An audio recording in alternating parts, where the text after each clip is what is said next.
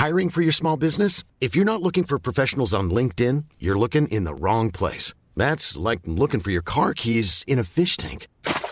LinkedIn helps you hire professionals you can't find anywhere else, even those who aren't actively searching for a new job but might be open to the perfect role. In a given month, over 70% of LinkedIn users don't even visit other leading job sites. So start looking in the right place. With LinkedIn, you can hire professionals like a professional. Post your free job on linkedin.com slash people today. Periodismo en riesgo. Una aproximación a las amenazas que nublan el quehacer informativo. Presentado por la Sociedad Interamericana de Prensa. Una producción de la Organización Editorial Mexicana.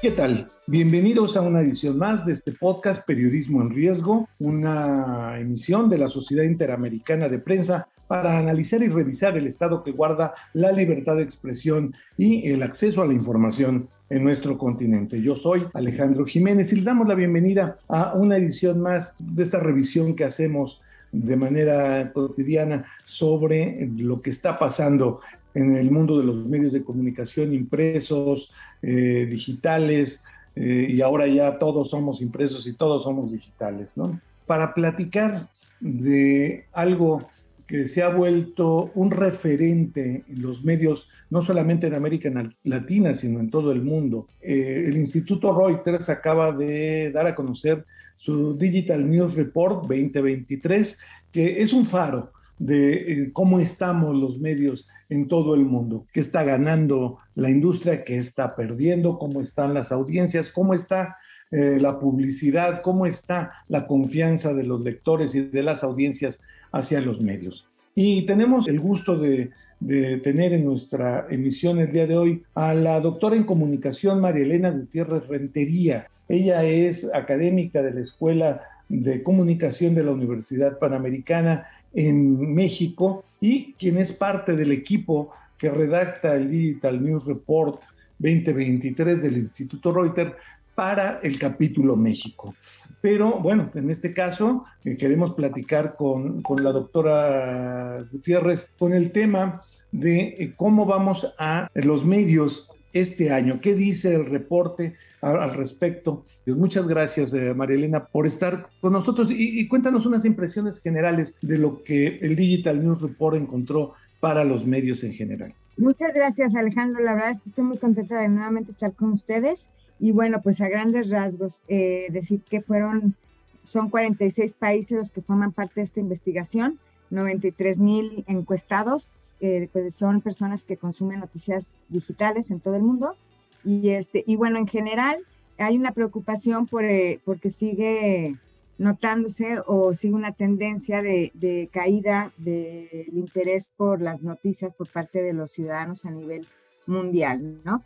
No es en todos los países, hay que aclararlo, pero sí es una, un promedio en general, se ve un, un detrimento en el interés de, por las noticias eh, de los ciudadanos y que se debe a, diferentes razones o a diferentes causas, ¿no? En general puede ser un poco de, continúa un poco el tema de la fatiga informativa propio después de, un episodio por, por el que pasó el mundo, como fue la, la pandemia, ¿no? Donde hubo, pues sí, sobreabundancia de, de información y ya se ve que el ciudadano, estas personas manifiestan ese cansancio por, por haber tenido demasiada información, ¿no?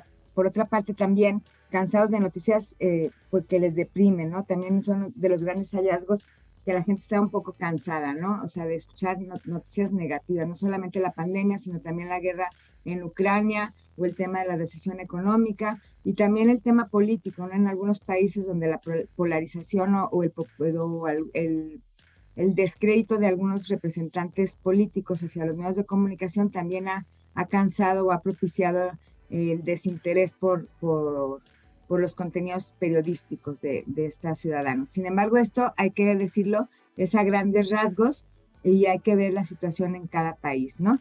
Eh, también decir que cayó un poco el porcentaje de, de, la disposición de pago a suscripción en la mayoría de los países. En México eh, cayó un punto y el nivel de confianza también hacia la industria periodística a nivel mundial también se vio, o sea, se ve afectada, ¿no?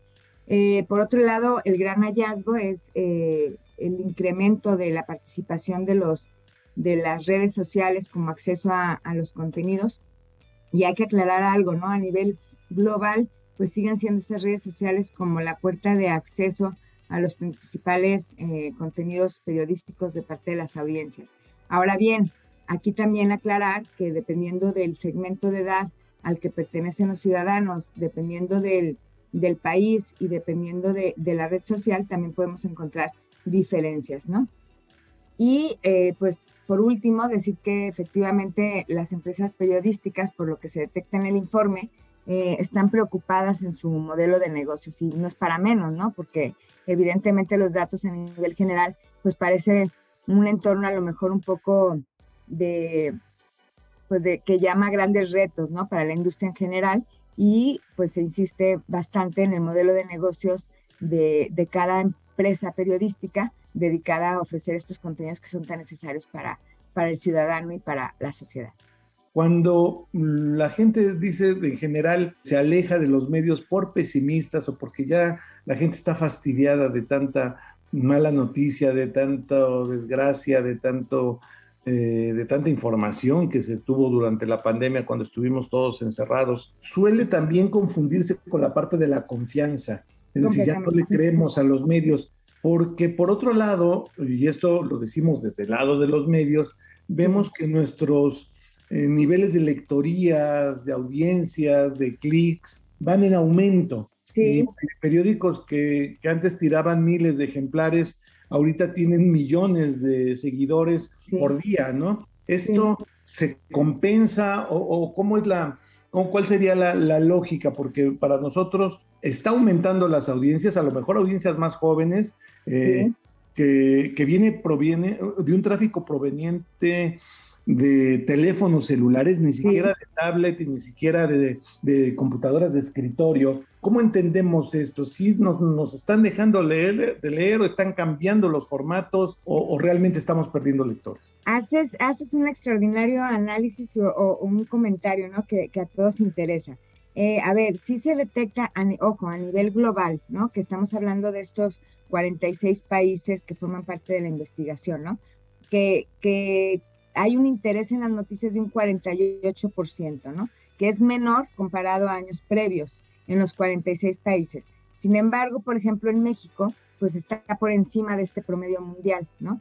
Y también hay que, efectivamente, eh, una cosa es de que, el, que están cambiando los hábitos del consumo de, medios y no es lo mismo eh, decir el interés por las noticias a la confianza en las noticias en la industria en general o en la confianza que puedo yo tener incluso hacia los medios de comunicación que utilizo para enterarme, ¿no? De lo que sucede a mi alrededor. Y eso sí es muy importante, porque aquí entonces ya vamos desprendiendo el análisis del estudio y nos lleva a, a identificar que efectivamente las audiencias, por ejemplo, los jóvenes, sí buscan informarse y enterarse de lo que sucede, cosa que antes se pensaba que no, ¿no? Ahora, ¿cómo lo hacen? Pues a través de TikTok, a través de YouTube, a lo mejor no están accediendo a través de los portales directamente o, como fuente principal, pero, pero acceden a través de la red social y luego los va llevando a, la, plataforma o a la, o a la red o a la página web ¿no? del, del periódico o, de la, o del nativo digital que se dedica al periodismo, ¿no? Eh, entonces sí, efectivamente lo que vemos es un cambio de hábitos como de de primer acceso a, a, a, consumir las noticias. Y efectivamente, una cosa es, yo manifiesto estar interesado en las noticias en, en eh, y dependiendo de, que, de la edad que tengo, de la, país, de la generación a la que pertenezco, de las, del país o la región en la que me encuentro, para saber por dónde voy a entrar, ¿no? Por ejemplo, en México, eh, donde fueron 2.029 personas las encuestadas, pues tenemos que eh, no es la misma forma de acceso los millennials, como bien sabemos, o los centennials, que son una generación de 18 a 24 años, que es la, perdón, la generación Z, ¿no? Que se le conoce a los centennials, pues la mayoría de ellos eh, está eh, menos interesado en la noticia, sin embargo, entran a través de las redes sociales que la generación que tiene más de 55 años, que son los que más interesados están en las noticias. Los intereses o el tipo de consumo o de liderazgo eh, en cuanto a líderes de opinión, para lo mejor para los jóvenes o para los eh, más jóvenes, no es lo mismo que para los 18, 24 años que para los que tienen 35, 44 años o para los de 45 y 54 años o mucho menos para los de 55 y más años. ¿Qué vemos aquí? Pues que como la industria no ha cambiado, es decir, dependiendo del ciclo de vida de, de las audiencias, de sus circunstancias, eh, pues van a acceder al contenido periodístico. Y como bien dices tú, esto no significa que dejen de consumir porque, como bien sabemos, eh, la información y el estar entelados es una necesidad básica del ser humano que esto no lo va a sustituir. Otra cosa, mencionaste en el reporte general que no suena mucho, pero que se cayó 1% la disposición de pagar por contenido, ¿no? Que ha sido una de las grandes batallas de todos los medios en el mundo, que la gente pague por sus contenidos, como lo hacía antes, ¿no? Cuando iba y compraba su periódico, ¿no? Pagaba la información que quería eh, consumir. Ahora, pues después de muchos años y décadas de malacostumbrar a los lectores a que les dábamos gratis la información en Internet, ahora que se le pide pagar por la información, eh, ha costado más trabajo. Esa caída de 1%, a mí me suena poquito, pero supongo que para la industria debe ser terrorífico, ¿no? ¿Cómo, ¿Cómo se evalúa eso, que la gente no quiera pagar o por qué la gente sí está dispuesta a pagar? Estoy completamente de acuerdo contigo, incluso soy muy, muy, a lo mejor peco de optimista en este sentido, ¿no? Aquí yo creo que hay que dividir esta pregunta que me haces o este, esta reflexión en dos partes, ¿no? Eh, por un lado, decir que eh, en México tenemos una caída de, un punto, es decir, tenemos un nivel de suscripción del 16%, ¿no?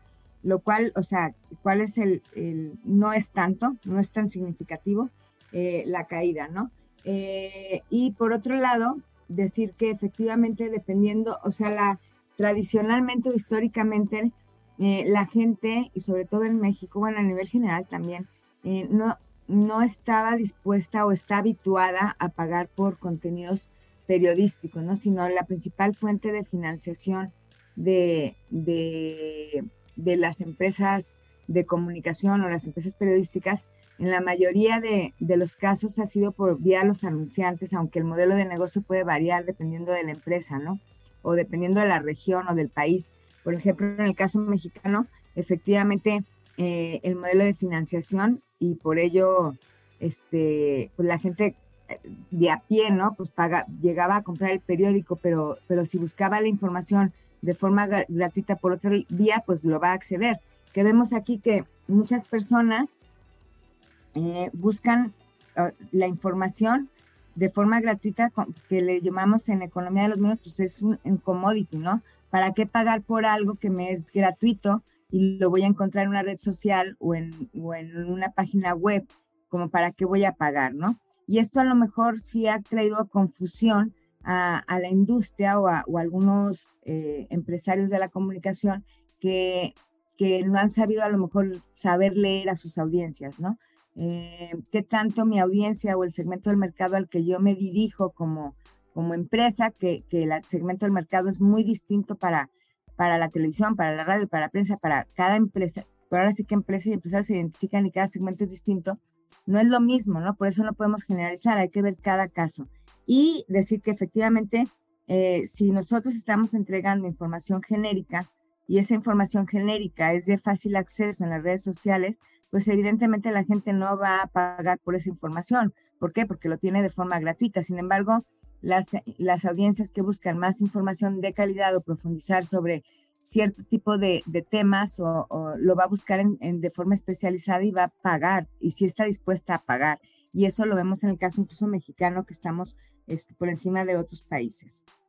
Es decir, que hay que ver cada caso, ¿no? Cada, cada segmento, cada sector, cada, cada estrategia, cada modelo de negocio eh, para poder, y, también cada producto, ¿no? Como, ¿Cuál es la estrategia detrás y para, para poder saber si por dónde vamos? Pero coincido, y coincido contigo, ¿no? Este, sí hay disposición de pago, este, sin embargo, por aquello que nos, por aquella información de calidad, ¿no? Este, que no es algo que voy a encontrar de forma gratuita en otras plataformas. un elemento más subjetivo y que ha sido una constante preocupación en la Sociedad Interamericana de Prensa es eh, cómo se han ido cerrando algunos espacios en el tema de libertad de expresión, cómo algunos actores políticos, presidentes de la República, primeros ministros, o francamente dictadores, como Nicaragua, como en Cuba, eh, cierran las pinzas a los medios de comunicación, los presionan y los asfixian, ¿no? Eh, en tu caso, pues que hiciste el reporte México, por ahí mencionas o comienzas citando a eh, el caso del presidente López Obrador y la prensa. Esto me lleva a esa parte del reporte no tan cuantitativa, sino un poco más subjetiva sobre las presiones de eh, gobernantes hacia los medios para presionarlos. ¿Esto tú lo ves como una tendencia o como algo excepcional? Eh, y, y platícanos un poco también qué encontraste en el caso de México. Bueno, en el caso de México es muy claro desde mi punto de vista, ¿no? Eh, nosotros empezamos a participar en esta investigación a partir del 2017, donde apenas estábamos empezando a ver lo que era un posible cambio del entorno, ¿no? Macroeconómico, en ese sentido, el aspecto político, ¿no? Sabemos que a partir de, en, en el 2017 traíamos muy buen nivel de confianza un 49%, ¿no? Incluso estábamos, yo me acuerdo que cuando, cuando salieron los resultados de, ese primera, de, esa primera participación de México como, como país, notábamos una, un nivel de confianza del ciudadano muy, muy más cercano a un país como Finlandia, ¿no? Es decir, no, no, comparado, no comparándonos directamente con el caso finlandés, pero sí estábamos más cercanos a los países que más confiaban en la industria que aquellos países que no confiaban en la industria, ¿no? Sin embargo, hoy, después de este tiempo, bueno, después de estos años que vemos que en el 2023, a partir de 2017 a 2023, sí hemos visto cómo ha ido cayendo el nivel de confianza en la industria y mucho es por el entorno político, ¿no? ¿Por qué? Porque efectivamente, como bien lo mencionas, a partir de 2018 hemos visto eh, pues un,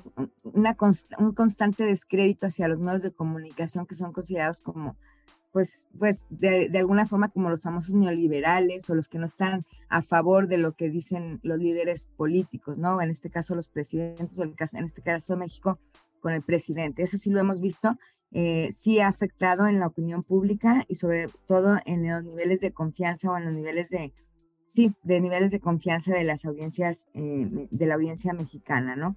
Eh, esto ha sucedido en otros países, tal como lo mencionas, se ha visto de forma muy clara en Estados Unidos. De hecho, este, nos sucedió exactamente lo mismo con el caso de Donald Trump eh, cuando estaba como gobernante. Lo mismo sucedió en Brasil con Bolsonaro, ¿no?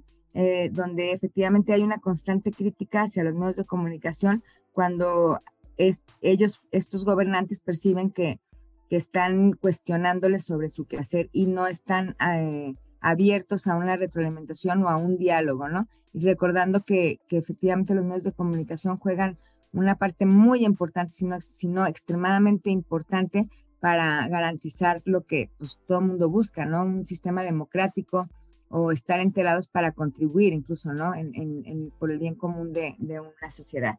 Sí es una tendencia en ciertos países con ciertos gobernantes, en el caso mexicano es muy claro, ¿no?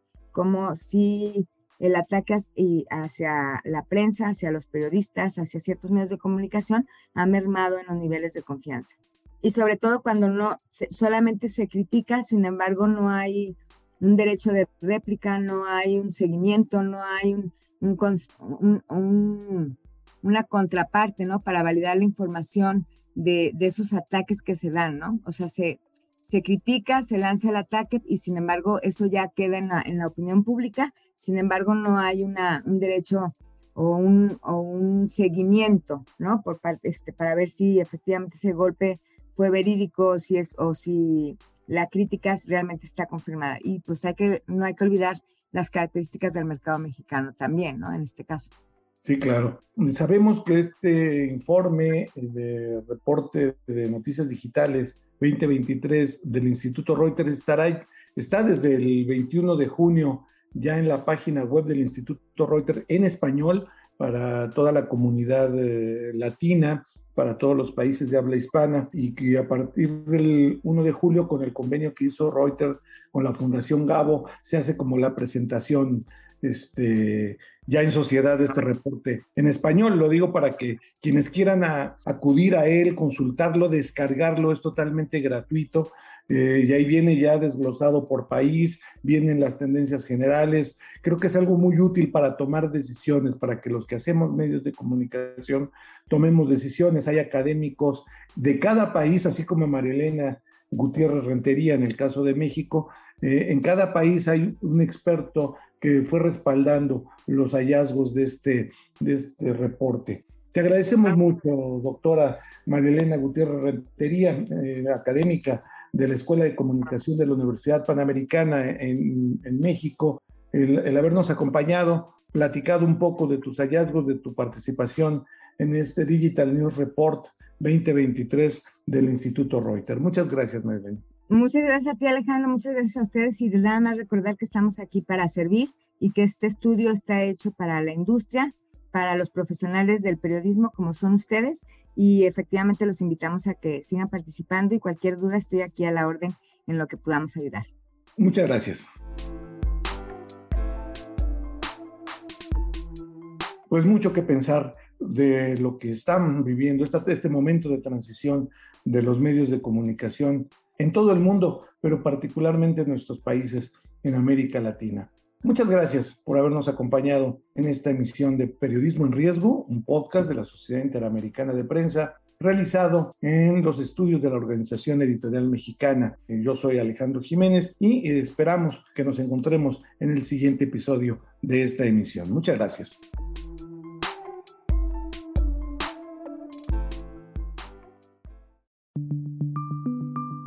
Esta es una producción de la Organización Editorial Mexicana.